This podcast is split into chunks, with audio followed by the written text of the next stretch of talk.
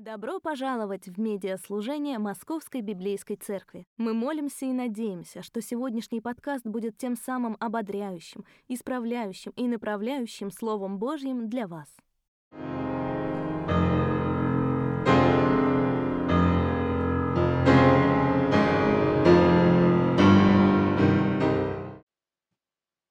Дорогие друзья, добрый день.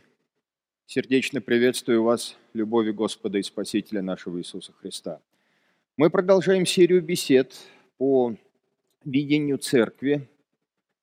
И в прошлый раз мы говорили о том, как вера во Христа меняет то, как мы отдыхаем. Христос дает душе покой даже тогда, когда тело в работе.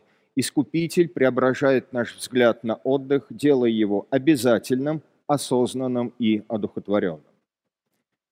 Сегодня мы будем говорить о прославлении, и название сегодняшней беседы звучит следующим образом. «Вера во Христа я привлекаю внимание к Богу всегда». Подумайте вот над такими вопросами. Какую роль прославление Бога играет в вашей повседневной жизни? В чем оно выражается? Прославляете ли вы Его каждый день или только день в воскресный, как, например, сегодня – когда мы собрались здесь, в церкви. Подумайте, пожалуйста, над этими вопросами. Давайте мы подумаем над тем, как мы могли бы прославлять нашего Господа и Спасителя всем, что у нас есть, и делать это всегда. Малолетний Витушишников, герой одноименного рассказа Юрия Тынянова, сын коллежского регистратора, был почтительным и благонравным отроком. Он ничем не выделялся среди своих сверстников, но тем не менее именно он стал известен государю-императору Николаю I. Государь-император Николай I изволили прогуливаться на окраине Петербурга и оказались в ситуации достаточно непростой. Он там оказался один и без свиты. Малолетний Витушишников – воспитываемый в правилах особого живого почитания всей августейшей фамилии, имея у себя портрет в красках, всегда висящим на стене, он сразу же узнал венценосца и, приблизившись, и спросил распоряжений. «Осчастливьте приказанием», – и спросил отрок. В тот же день в докладе господину оберполицмейстеру о малолетнем Витушишникове было упомянуто как о молодом человеке, лично известно самому государю-императору. Малолетний Витушишников стал известен царю и был упомянут на, саком, на, вся, на самом высоком уровне.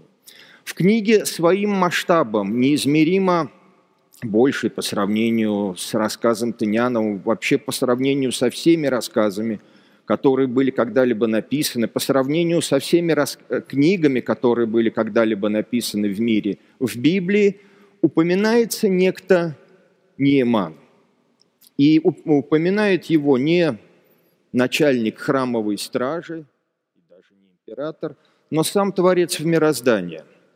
В Евангелии от Луки мы читаем слова Христа.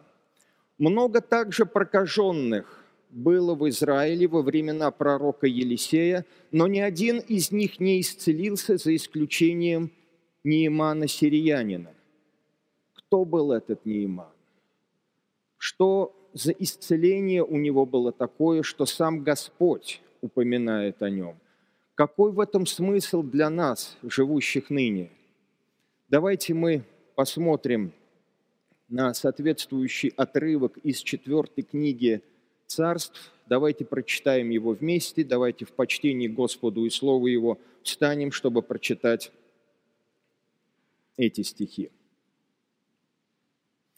«И прибыл Неиман, на конях своих и на колеснице своей, и остановился у входа в дом Елисеев. И выслал к нему Елисей слугу сказать, «Пойди, омойся семь раз в Иордане, и обновится тело твое у тебя, и будешь чист». И разгневался Нейман, и пошел и сказал, «Вот я думал, я думал, он выйдет, станет и призовет имя Господа, Бога своего, и возложит руку свою на то место и снимет проказу, разве Аванна и Фарфар, реки Дамасские, не лучше всех вод израильских? Разве не мог я омыться в них и очиститься? И обратился и удалился в гневе. И подошли рабы его и говорили ему, «Отец мой, если бы что-то важное сказал тебе пророк, то не сделал ли бы ты?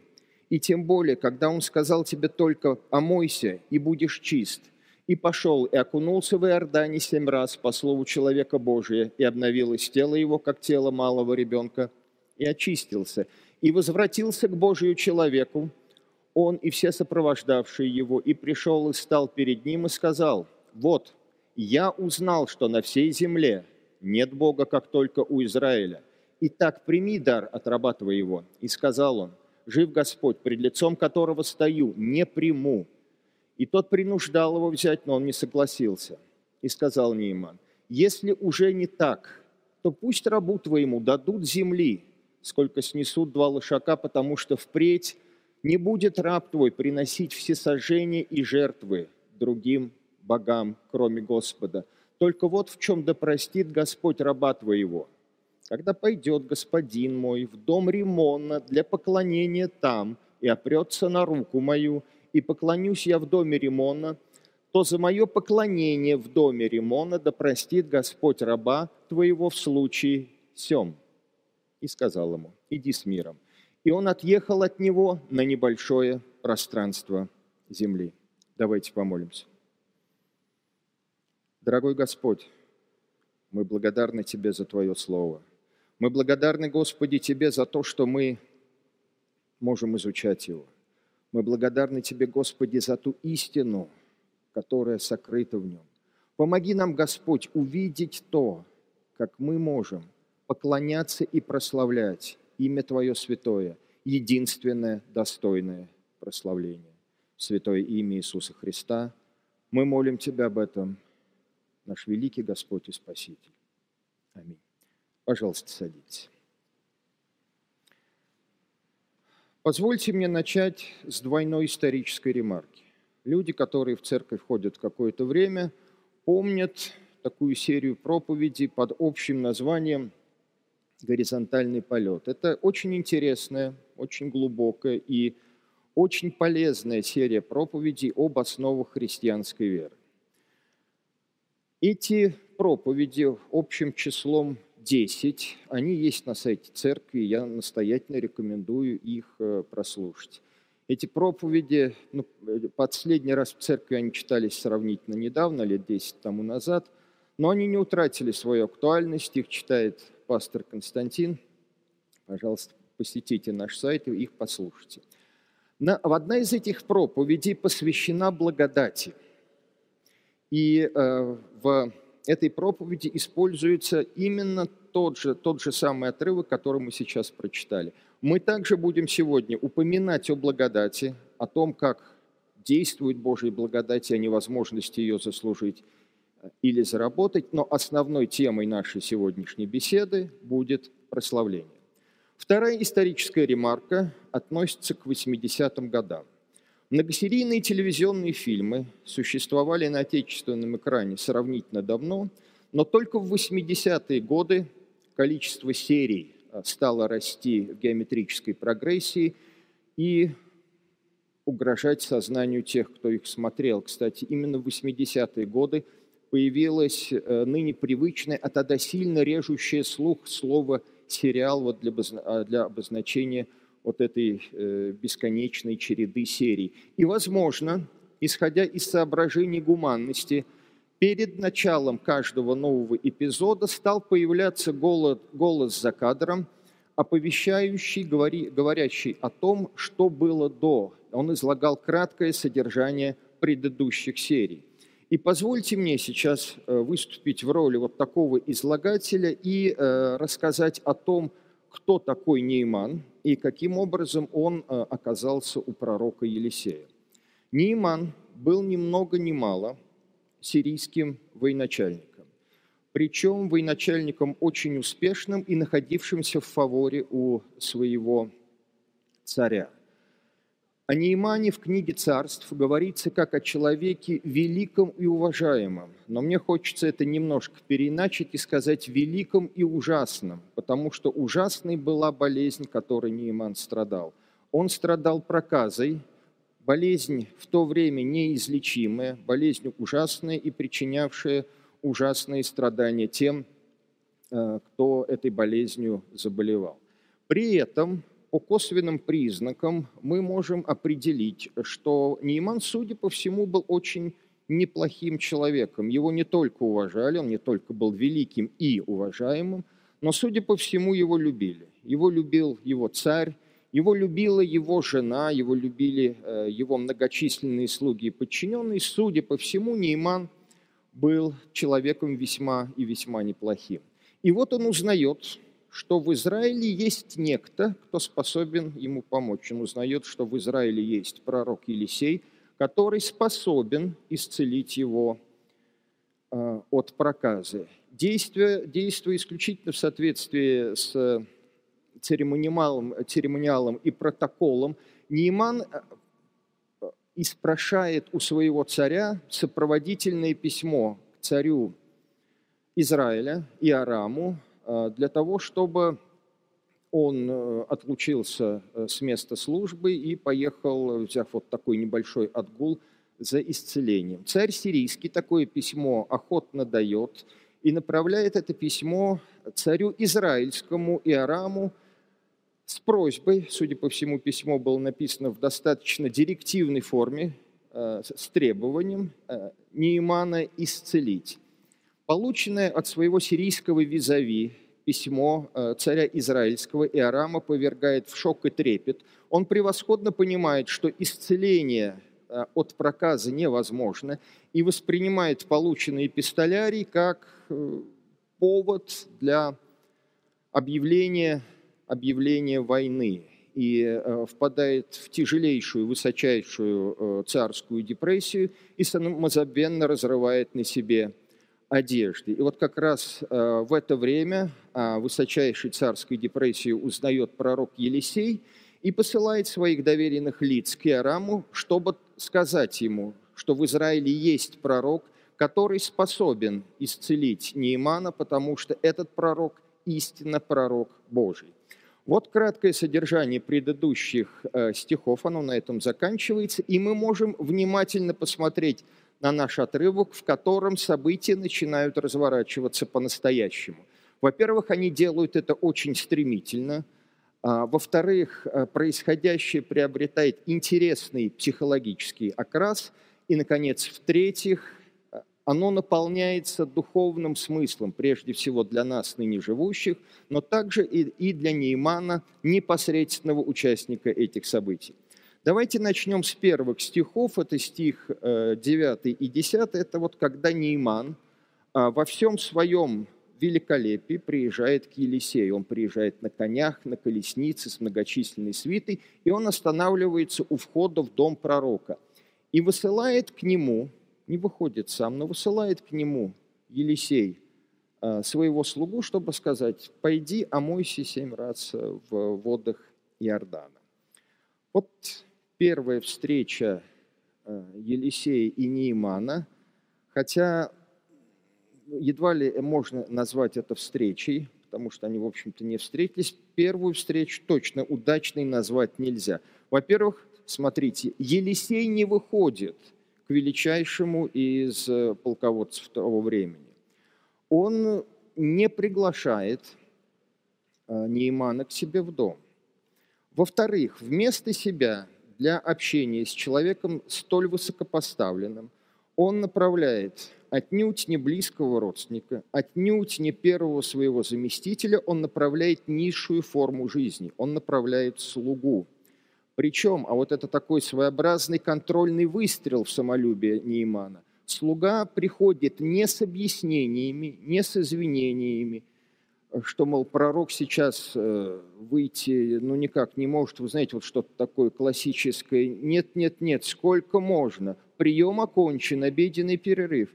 Нет, он выходит с инструкциями, с указаниями, что Нейману, великому и уважаемому, надлежит делать. И, наконец, вот это указание Нейманом через слугу полученное, оно носит откровенно анекдотический характер.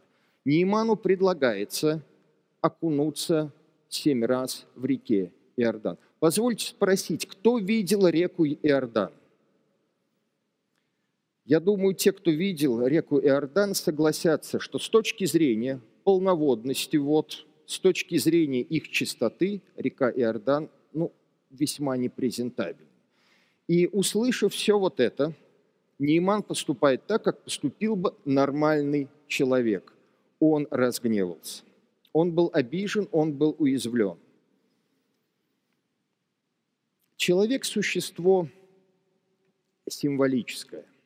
Мы создаем образы, символы, знаки, традиции для того, чтобы подчеркнуть значительное в нашей жизни. Значительное должно быть означено.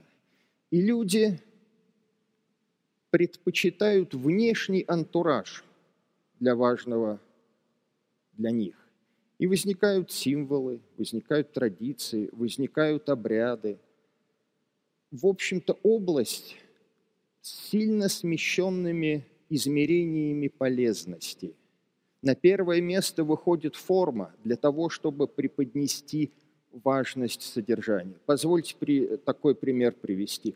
От влюбленного юноши ожидается букет, очаровавший его девушки хотя степень полезности этого гербария равна нулю. Букет бесполезен, и тем обиднее его очень высокая стоимость. Но тем не менее, люди любят символы и придают смысл вещам в сущности бесполезным. Позвольте вам зачитать известный богословский диспут на эту тему.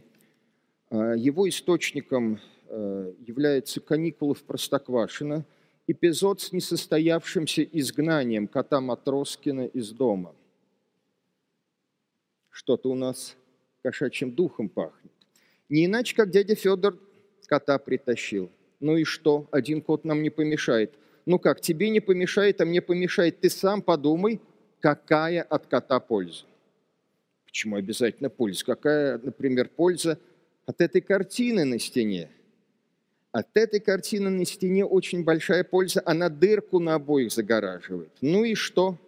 И от кота будет польза. Он будет ловить мышей. У нас нет мышей. А мы заведем. Знаете, вот любители кошек превосходно понимают, что кошки бесполезны. Но они готовы, готовы завести мышей для того, чтобы оправдать наличие кота в доме. Мы хотим, чтобы в наших домах были коты, собаки, э, картины, букеты, вещи с нулевым КПД, но тем не менее отражающие очень точно наше представление о том, как должен быть устроен дом и уют в нем. Разрывание царем и арамом своих царственных одежд было совершенно бесполезным занятием, но оно очень точно отражало глубину его царской депрессии. Именно так выглядит качественное восточное царское уныние. И у Неймана было представление о том, как должно было происходить исцеление его, великого и уважаемого. Исцеление кем? Пророком, также известным в обществе. Но все пошло не так, как он предполагал. Дорогие друзья, у Бога все не так, как на самом деле. И посмотрим на Следующие два стиха, это 11 и 12. Что получилось? Мы это видим в начале 11 стиха и в конце, в конце отрывка, в 12. Он, Ниман, удалился в прескверном настроении. Он разгневался, он обратился и удалился в гневе. Но промежутках между этими вспышками гнева Ниман произносит показательную фразу. Она, во-первых, очень интересна с математической точки зрения, потому что число заявлений, сделанных в ней, соответствует числу омовений, последующих в реке Иордан. А во-вторых, эта фраза очень легко примеряема на каждого из нас. Дорогие друзья, вот кто из нас не произносил ничего подобного?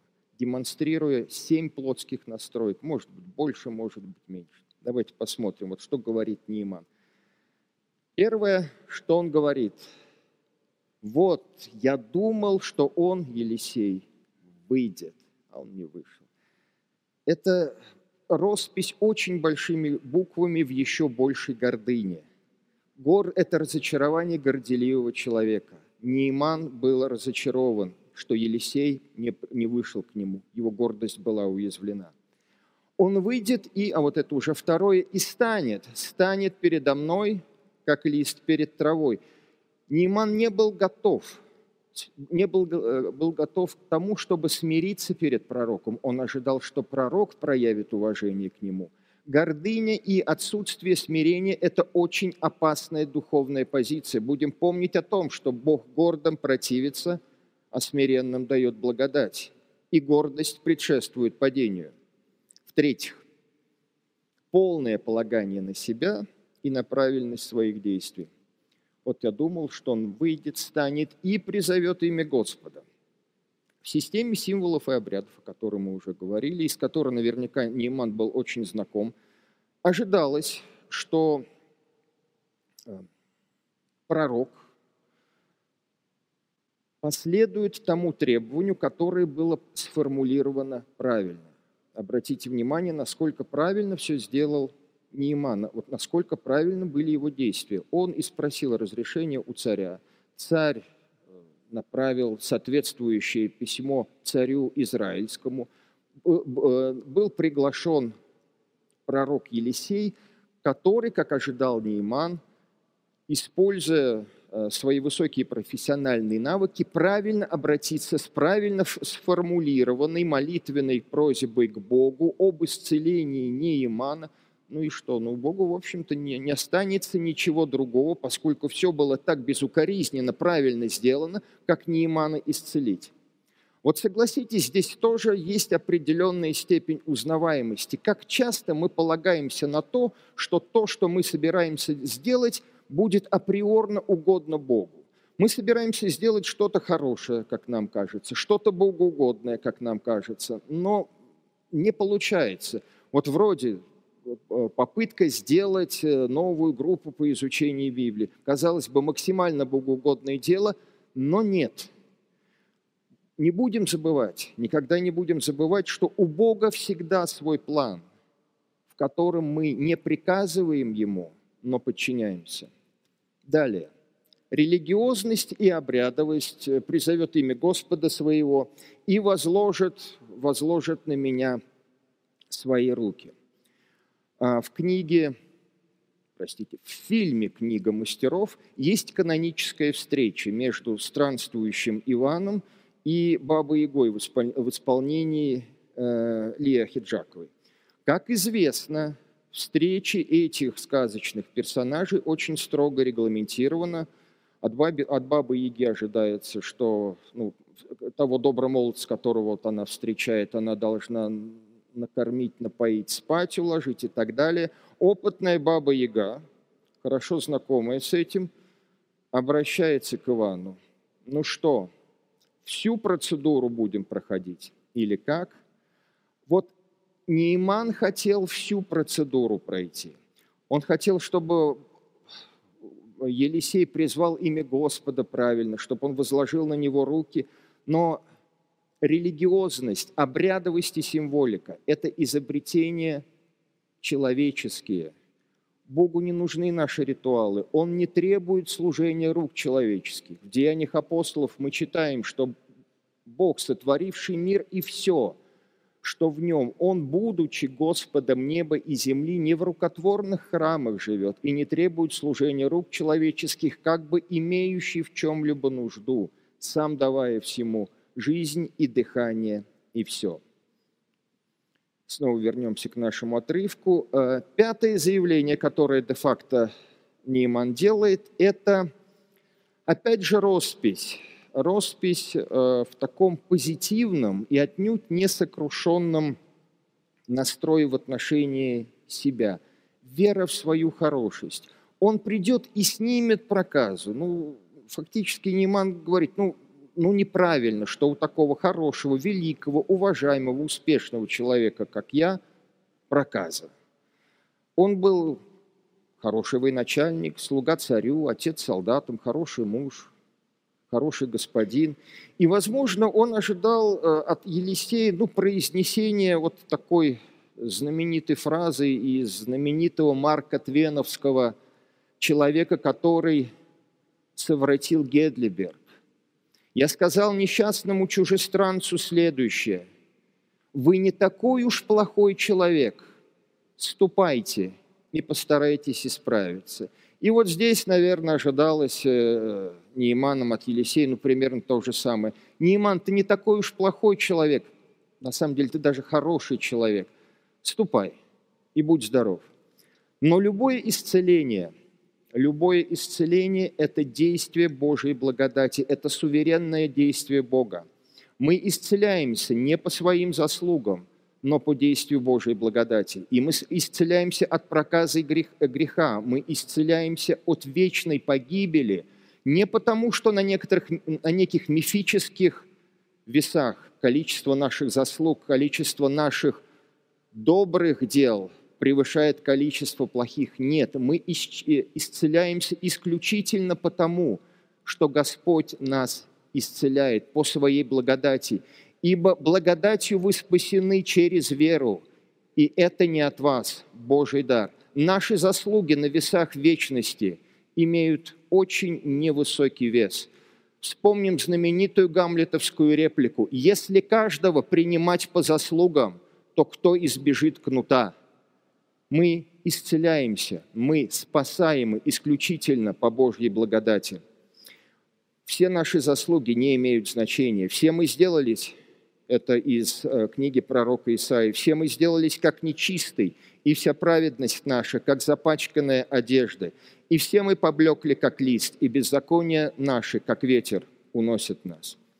Следующее, опять же, интересное заявление, которое здесь делает Нейман, это заявление такого гидрологического свойства, если угодно. Он говорит, разве Авана и Фарфар, реки Дамасские, не лучше всех вод Израиля? Это не примитивный патриотический пафос, что вот у нас все, там, где мы живем, это самое хорошее. Нет. И более того, э, Нейман делает правильные заявления. Эти реки чуть больше, чуть полноводнее, чуть чище – что, в общем-то, несложно э, по сравнению с Иорданом. Но он не об этом говорит. Он фактически заявляет «я». Я знаю, где и как лучше. Я знаю, где и как лучше очищаться, где и как лучше принимать эти омовения. Разум и знания могут быть очень хорошими союзниками в вопросах веры, но они неизбежно нанесут нам очень серьезный духовный урон, если мы поставим их выше откровения – в книге притчи мы читаем «Надейся на Господа всем сердцем своим и не полагайся на разум свой. Не будь мудрецом в глазах твоих, бойся Бога». И последнее, седьмое, упрямство и гнев. Он удалился в гневе. Гнев не творит правды Божьей. Все получилось не так, как он ожидал. Его система, состоящая из очень позитивного э, отношения к себе, упрямства, гордыни, полагания на ритуалистику, она дала сбой. И так происходит всегда, когда мы полагаемся на что-либо иное, и прежде всего на самих себя, а не на Бога. Желание плоти направлено на то, чтобы быть самому себе царем. В итоге это так же, как Нейману, это испортит нам настроение. Это в лучшем случае, а скорее всего это приведет к погибели. Только Бог есть истинный царь в нашей жизни. Только на Него мы можем возлагать наши надежды. И если мы не будем этого делать, то проведя свою жизнь в грехах, в гордыне – и в прескверном настроении, мы в конце концов обратимся по отношению к ней спиной и удалимся в ад. Нейман остался бы прокаженным, он остался бы в проказе, если бы в дело не вмешались слуги. Они убедили полководца поступить, по словам пророка. Он окунулся в Иордане семь раз, и исцелился. Посредством его исцеления была достигнута самая важная цель. Нейман признал, что Бога нет на всей земле, кроме Бога Израиля. Вот я узнал, что на всей земле нет Бога, как только у Израиля. И далее Нейман просит у э, Елисея израильской земли не в качестве сувенира, не в качестве почвенных образцов, но в качестве фундамента. Возможно, для того, чтобы построить на ней жертвенник для поклонения истинному Богу, возможно, для того, чтобы самому стоять во время этого поклонения. Нейман понимает, что он впредь не будет приносить всесожжения и жертвы другим богам, кроме Господа, и он понимает, что Господь – это единственный надежный фундамент, это единственная надежная основа, это единственный краеугольный камень. И только Ему надо воздавать хвалу, только Его можно и должно прославлять. Господу Богу поклоняйся и Ему одному служи. Это понимает Нейман. И как здорово, и как логично было бы вот на этом крещендо проповедь завершить, если бы не вторая просьба Неймана, которая выглядит Э, как испрошение дозволения, пусть на небольшое, но все-таки на регулярное идолопоклонство. Вот посмотрите, а, когда пойдет господин мой в дом Римона для поклонения, там и опрется на мою руку, и я поклонюсь в доме Римона. То за мое поклонение в доме Римона да простит Господь раба твоего в случае том. Вы знаете, выглядит это примерно так же, как вот, ну, я порой слышал это, вот э, такие клятвенные заверения многих отечественных мужчин. Алкоголь – это зло, я теперь это понял, я полностью, полностью бросил пить, но по выходным, по праздникам и вечер пятницы нет не полностью. Вот выглядит это примерно как-то вот так же. Смотрите, по долгу службы Нейман участвовал в официальных языческих богослужениях. А, богом Дамаска в то время был некто Хадат Римон, э, авторитетное божество, ведущее э, водой, грозой и дождями. И Нейман, будучи э, приближенным царя, должен был сопровождать царя в храме во время официальных языческих поклонений и вести себя согласно протоколу. Понимаете, вот для человека, который мы читаем это чуть раньше, который только что поверил в истинного Бога, э, но само появление, сам приход э, в языческий храм, ну это по меньшей мере не совсем камильфо. А еще хуже кланяться в этом храме идолу храма. Вот помните, вот в Деяниях, там э, в Афинах апостол Павел сокрушается лишь от одного вида этого города – котором так много храмов и в котором так много идолов. И вот Нейман, чудесный, исцеленный Богом, э, признавший, что нет э, на земле э, иного Бога, как только из, и, у Израиля, возвращается, подобно образному выражению апостола Петра, подобный вымытой свинье, который идет валяться в грязи. Он возвращается вот в этот храм Римона для что? Для, для поклонения этому идолу. И вы знаете, вот первой самой искренней реакцией было бы, конечно, здесь э, э, Неймана осудить, но давайте обратим внимание на следующее. Во-первых, на слова Господа, который говорит нам, не судите, да не судимы, будете, не судимы будете. Не будем скоры на осуждение, тем более, что мы не можем не обратить внимание, что пророк Елисей – человек очень принципиального и очень решительного нрава, Неймана не осудил. Во-вторых, Нейман просит простить его не за поклонение Римону, он просит простить его за поклонение в доме Римона. Все-таки это две разные вещи. Одно дело кланяться идолу, а другое дело ну, следовать э, принятым в обществе нормам поведения – в соответствующем храме. И я дерзну предположить, что в то время, когда Нейман был э, вот в этом храме Римона, та земля, которую он взял у Елисея земля израильская, частичка вот этой святой земли была с ним. Ну и, наконец, Нейман может воскликнуть, не виноватый я, я не сам туда пошел. Он пошел в этот храм не по зову сердца, он пошел в этот храм по делам службы, он сопровождает царя. Что делать? Работа такая. Вы знаете, вот Нейман, ну вот лично мне как-то вот по-человечески симпатичен. Дело в том, что он очень вот похож на, на нас нынешних. Вгляжу в тебя, как в зеркало, до головокружения. Это вот как раз эта ситуация. Смотрите, вот так же, как Нейман, мы были больны проказы греха, но Господь нас э, исцелил не по нашим заслугам, но по своей благодати. Так же, как Нейман – мы очень часто, увы, полагаемся на себя, полагаемся на какие-то свои знания и умения. И так же, как он, терпим фиаско для того, чтобы убедиться, что полагаться надо на Бога. И, наконец, так же, как Нейман, нам часто приходится по долгу службы бывать в храмах Римона, потому что мы живем в мире. Когда Господь по своей благодати спасает нас – то мы, в отличие от учителя пророка Елисея, от э, пророка Ильи, не возносимся на небо, нас не, не забирают на небо живыми.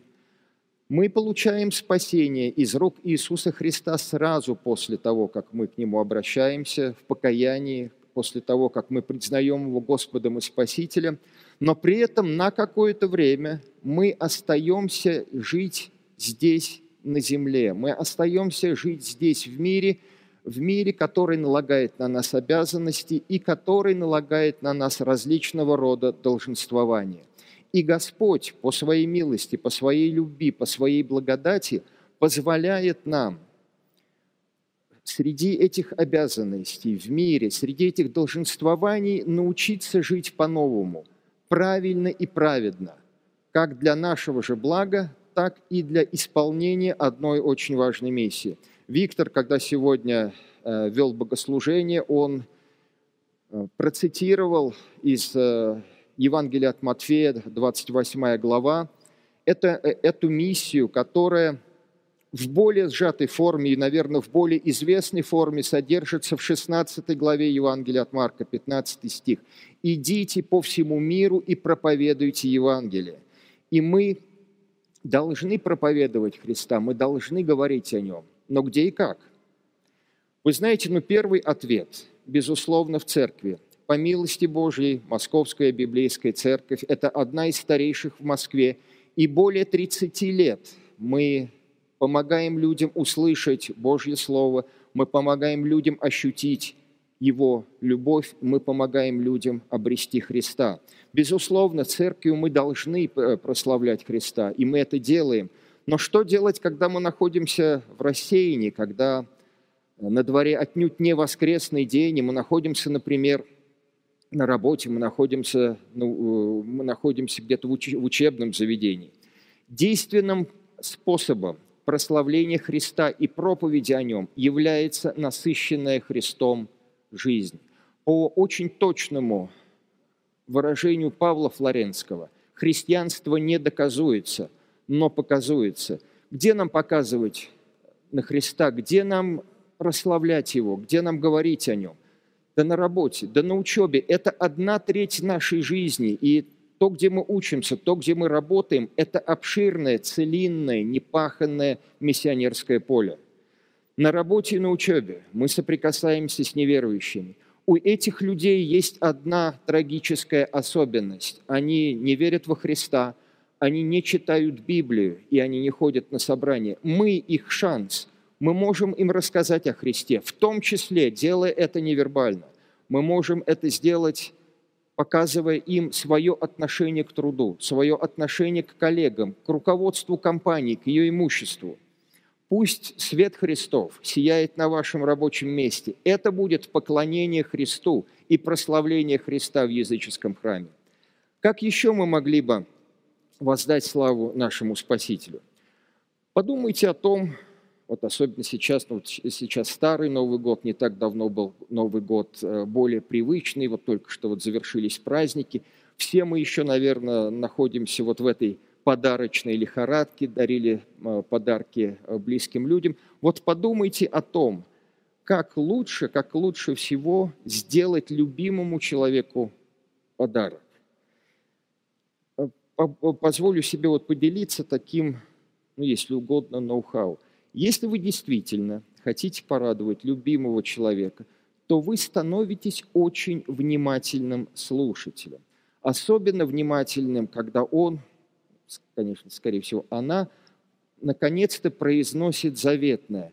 А вот мне так хотелось бы, вот, чтобы у меня было вот это, или я был бы так бы рад, если бы вот мне купили вот что-то вот такое. И после этого вы начинаете поиски вот этого самого, вот после того, как вот эта фраза в сослагательном наклонении прозвучала, вы начинаете поиски этого подарка, движимые любовью и действующие по любви. И наше воздаяние Богу может строиться по тем же принципам любви и желания сделать подарок. Изучая священное писание, мы можем найти массу вот таких э, предложений. Они не стоят в сослагательном наклонении, они стоят в любовно-повелительном, в заботливо-повелительном наклонении, если так можно выразиться. Это то, что угодно Богу. Господь говорит об этом. И апостол Павел в послании к Ефесянам, помните, он пишет, короткая, но очень важная фраза, «Испытывайте, что благо угодно Богу» находите то, что Господь хотел бы получить. Это то, что вот мы должны, как христиане, делать э, ради Него, для Него, поклоняясь Ему и Его прославляя. И вот лишь несколько, несколько э, примеров того, что мы можем найти э, в Писании. Да не покажется это странным. Одним из очень действенных способов прославления Господа является наша законопослушное поведение, скорее наша социальная христианская этика. А, апостол Павел в послании к римлянам пишет, «Итак отдавайте всякому должное, кому подать, подать, кому оброк, оброк, кому страх, страх, кому честь, честь. Если государство установило законы, если общество установило определенные нормы поведения, то мы, как христиане, должны их соблюдать. В этом социальная этика христианина. Но будем также помнить о том, что голос Христа для нас всегда должен быть громче голоса любого закона. Должно повиноваться Богу больше, нежели человеком, читаем мы в книге Деяний. Далее, мы должны жертвовать. Богу совершенно не нужны наши деньги – он для того, чтобы осуществить свой замысел, он всемогущ, и он может исполнить свой план, свой замысел без нашей помощи. Но когда мы жертвуем деньги в правильном расположении наших сердец, в правильном расположении нашего духа, Господь напоминает нам то, что, в принципе, все то, чем мы владеем, нам на самом деле не принадлежит. И то, что Он по своей любви – дал нам возможность этим воспользоваться. Царь Давид говорит, «Все от тебя и от твоей руки, полученные мы отдали тебе. Благо для нас помнить эту истину и жертвовать доброхотно». Далее, мы должны учиться, мы должны изучать Слово Божье. Это также способ прославления Творца. Первые христиане постоянно пребывали в учениях апостолов, Апостол Павел призывает заниматься чтением, наставлением, учением. Читайте Писание, читайте Божье Слово, прославляйте Господа. Мы должны молиться. Это очень важный способ, это очень важный и действенный способ прославить Творца. В молитве просите Его открыть вам ваши духовные дары для того, чтобы вы смогли их реализовать с максимальным КПД в Его славу. Непрестанно молитесь, призывает апостол Павел в послании к фессалоникийцам. Прославляйте Господа в молитвах. Просите Ему в молитвах указать, как еще вы могли бы Его прославить, что еще вы могли бы сделать во славу Его. Наконец, мы можем прославлять Господа через нашу культуру, через то, что мы читаем, через то, что мы слушаем, или через то, что мы не читаем и не слушаем. Культура для христианина – это очень строгая селекция, это система ограничений и система запретов. В своем культурном выборе христианин избегает всеядности и, и э, духовных культурных компромиссов. И вся вот культурная этика христианина, она также отражена, выражена, сформулирована апостолом Павлом. «Хорошего держитесь, удерживайтесь от всякого рода зла». Это умение держаться хорошего и удерживаться от совершения плохого. Если что-то не прославляет Бога, то мы прославляем Бога, не читая это, не смотря это и даже не стоя рядом. Будем помнить о том, что Он единственный достойный прославления. Будем прославлять Бога всем, что у нас есть. Будем делать это в церкви, будем делать это в рассеянии. Если Нейман мог поклоняться истинному Богу в языческом храме, то мы также можем привлекать внимание к Спасителю нашему всегда, где бы мы ни находились и что бы мы ни делали. Позвольте мне завершить вот этой цитатой, которая на самом деле была девизом жизни замечательного шотландского проповедника Освальда Чемберса. «Все, что могу, Господь, Тебе, все, что могу, во славу Его». Давайте все, что мы делаем, будем делать во славу Божью. Как часто, как часто мы напоминаем себе о том, что Господь – это не просто Творец мироздания, это тот, кто ради нас пострадал на кресте – является ли наше спасением фундаментом нашей истории, о том, кто мы есть и какое место мы занимаем в этом мире, или мы позволяем другим историям, другим источникам формировать себя. Меняет ли поклонение нашу жизнь сегодня? Напоминает ли нам оно о том фундаменте, на котором строится не просто наш жертвенник, но вся наша жизнь – Формирует ли оно те правила, по которым мы живем сегодня? Что оно говорит нам о приоритетах и планах в нашей жизни? Верой во Христа мы привлекаем внимание к Богу всегда. Качестве применения подумайте, пожалуйста, вот об этом кусочке святой земли, который будет сопровождать вас, когда вы будете на работе, когда вы будете на учебе, когда вы будете в командировке или на отдыхе. Если Нейман, сирийский военачальник, мог поклоняться истинному Богу в языческом храме, значит и мы можем привлекать внимание людей к Создателю всем, что мы делаем, нашим трудом, нашим отношением к труду, нашими отношениями с другими людьми и качеством той литературы, той музыки, той культуры, которая окружает нас. В следующий раз мы будем говорить об общении, мы будем говорить о том, как найти близких друзей в церкви. А сегодняшнюю нашу беседу давайте завершим в молитве. Дорогой Господь, каждому из нас Ты даровал разум, каждому из нас, Господь, Ты даровал силу, и каждому из нас, Господь, Ты даровал духовные дары. Господи, мы можем и должны Тебя прославлять. Господи, дай нам, используя нашу силу, наш разум, наши духовные дары, прославлять Тебя везде и всюду. Дай нам, Господи, привлекать людей к Твоему имени. Господи, дай нам возможность славить Тебя, говорить о Тебе и делать, Господи, это не только когда мы в церкви, не только в день воскресный, но всегда, везде и всюду. Все, что мы можем, Господь, дай нам воздать во славу Твою. В святое имя Иисуса Христа. Аминь. Вы слушали подкаст Московской библейской церкви. Скачать материалы домашних дискуссионных групп к этой проповеди можно на нашем сайте библейскаяцерковь.рф.